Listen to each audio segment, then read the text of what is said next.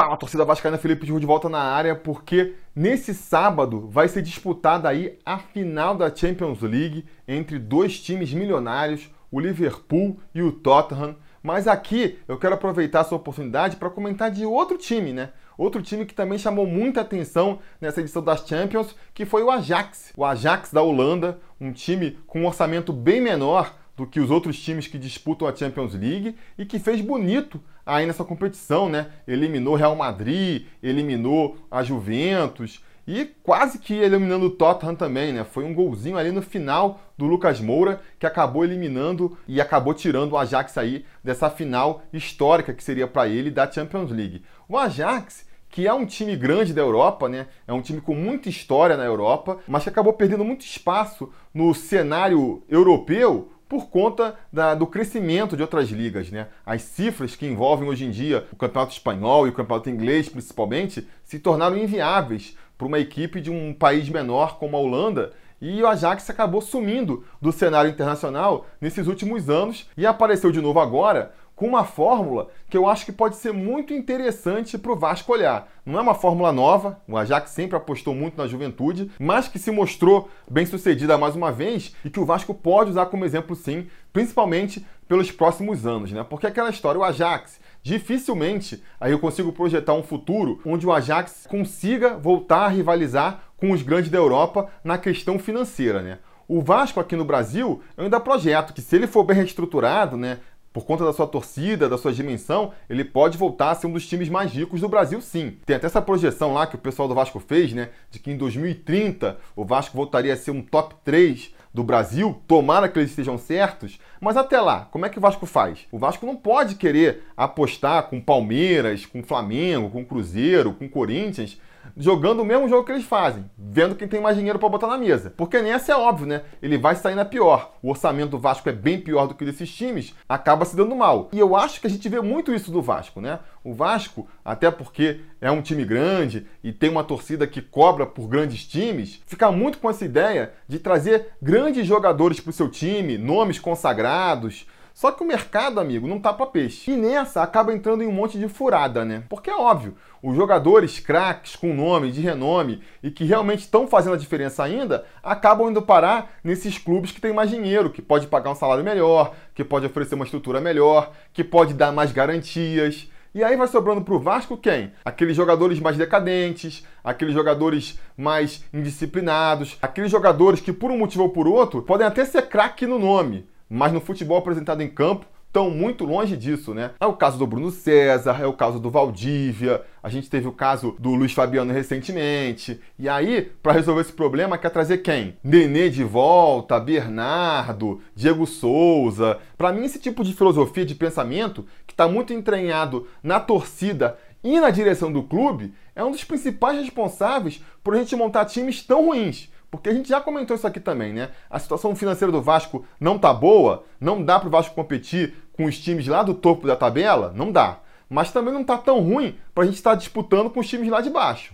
Pelo nosso orçamento, era para a gente estar tá ali, ó, no meio da tabela, bem longe da zona do rebaixamento e sonhando, quem sabe, em abocanhar uma vaga na Libertadores, de repente, por que não? Então acho que o Vasco precisa mudar sua mentalidade e o Ajax é uma boa prova disso, porque o Ajax, se ele fosse querer disputar é, com os outros times que chegaram na, nas semifinais aí da Copa dos Campeões, com a mesma arma que eles usaram, tinha se ferrado, né? O que, que ele ia fazer? Vai atrás dos jogadores mais consagrados do mundo e vai lá e banca o salário que eles estiverem dispostos a pagar? Você acha que o Ajax ia conseguir se criar nessa? Ou vocês acham que o Ajax, se ele quisesse, ele ia conseguir fazer que nem a Juventus e tirar o Cristiano Ronaldo do Real Madrid? Fazer que nem o Paris Saint-Germain e tirar o Neymar do Barcelona? Dificilmente esses jogadores iam aceitar a proposta. Se aceitassem, iam comprometer ali todo o orçamento do Ajax, então não ia dar para o Ajax entrar nessa briga. E a gente não vê por conta disso o Ajax tentando seguir nessa filosofia de só contratar figurão e por conta disso indo naqueles jogadores já mais em final de carreira, né? Indo atrás, sei lá, de um Yaya Touré que se aposentou agora. Ah, não, vamos tirar o, o Iniesta lá do futebol do Catar e trazer ele de novo aqui porque ele pode ser uma solução. A gente não vê o Ajax indo por esse caminho também, né?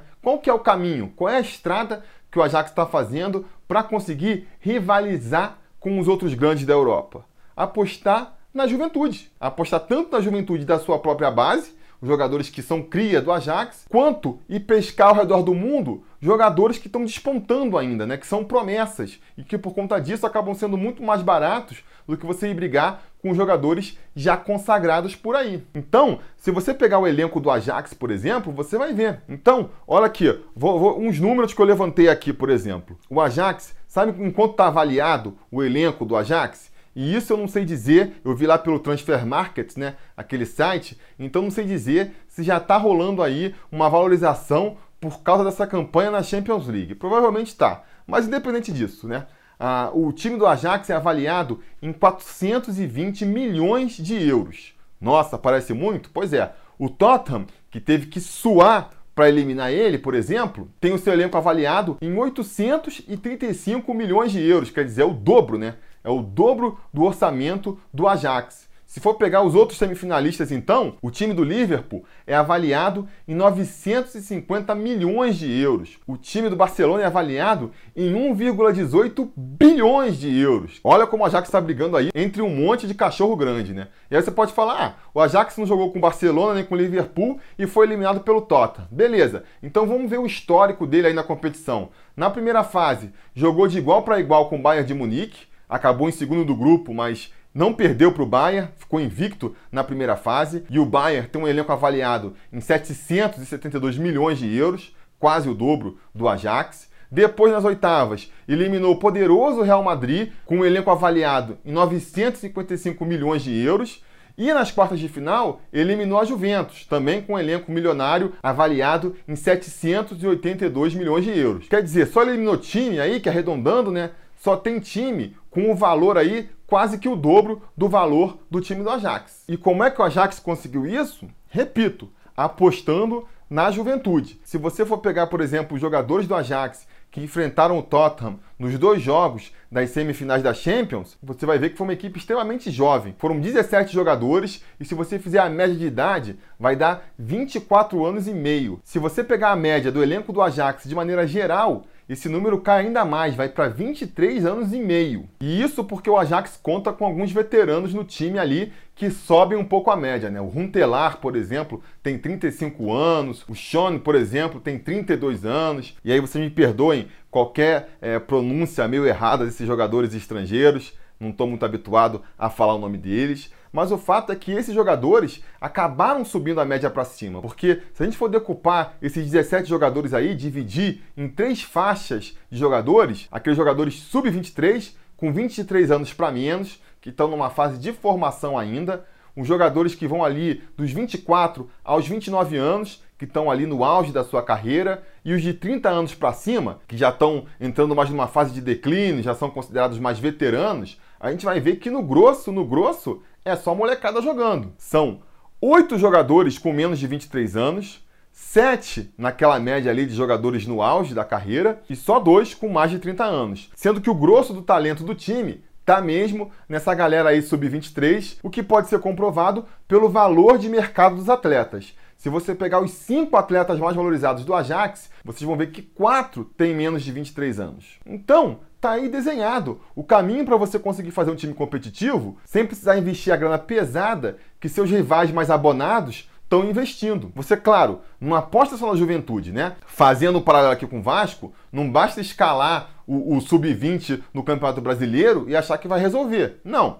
Você tem que fazer uma mescla. Você pontua aí com os dois jogadores mais veteranos, no caso do Ajax, salpica alguns jogadores mais experientes, né, no auge da carreira, por mais que não sejam grandes talentos, são aqueles jogadores que vão ajudar a construir um esqueleto para o time e aposta pesadamente na juventude. O seu talento vai estar na juventude. Venha ele da sua base, de preferência, ou se não, de outro lugar. Você contrata um jogador aí que está despontando ainda. No caso do Vasco, ele pode procurar por esse Brasil inteiro, vai no Nordeste, vai no Norte, tenta procurar mercados que estão sendo menos observados ou então no restante da América do Sul mesmo, até na África, se for o caso. Se você pegar de novo o exemplo do Ajax, metade do time deles é composta por, por jogadores holandeses, mas outra metade, e são jogadores mais novos, são compostos por jogadores da própria Europa, de outros mercados menores como Portugal e Dinamarca, jogadores da África, jogadores da América do Sul, né? Tem o David Neres, um brasileiro lá que se destacou bastante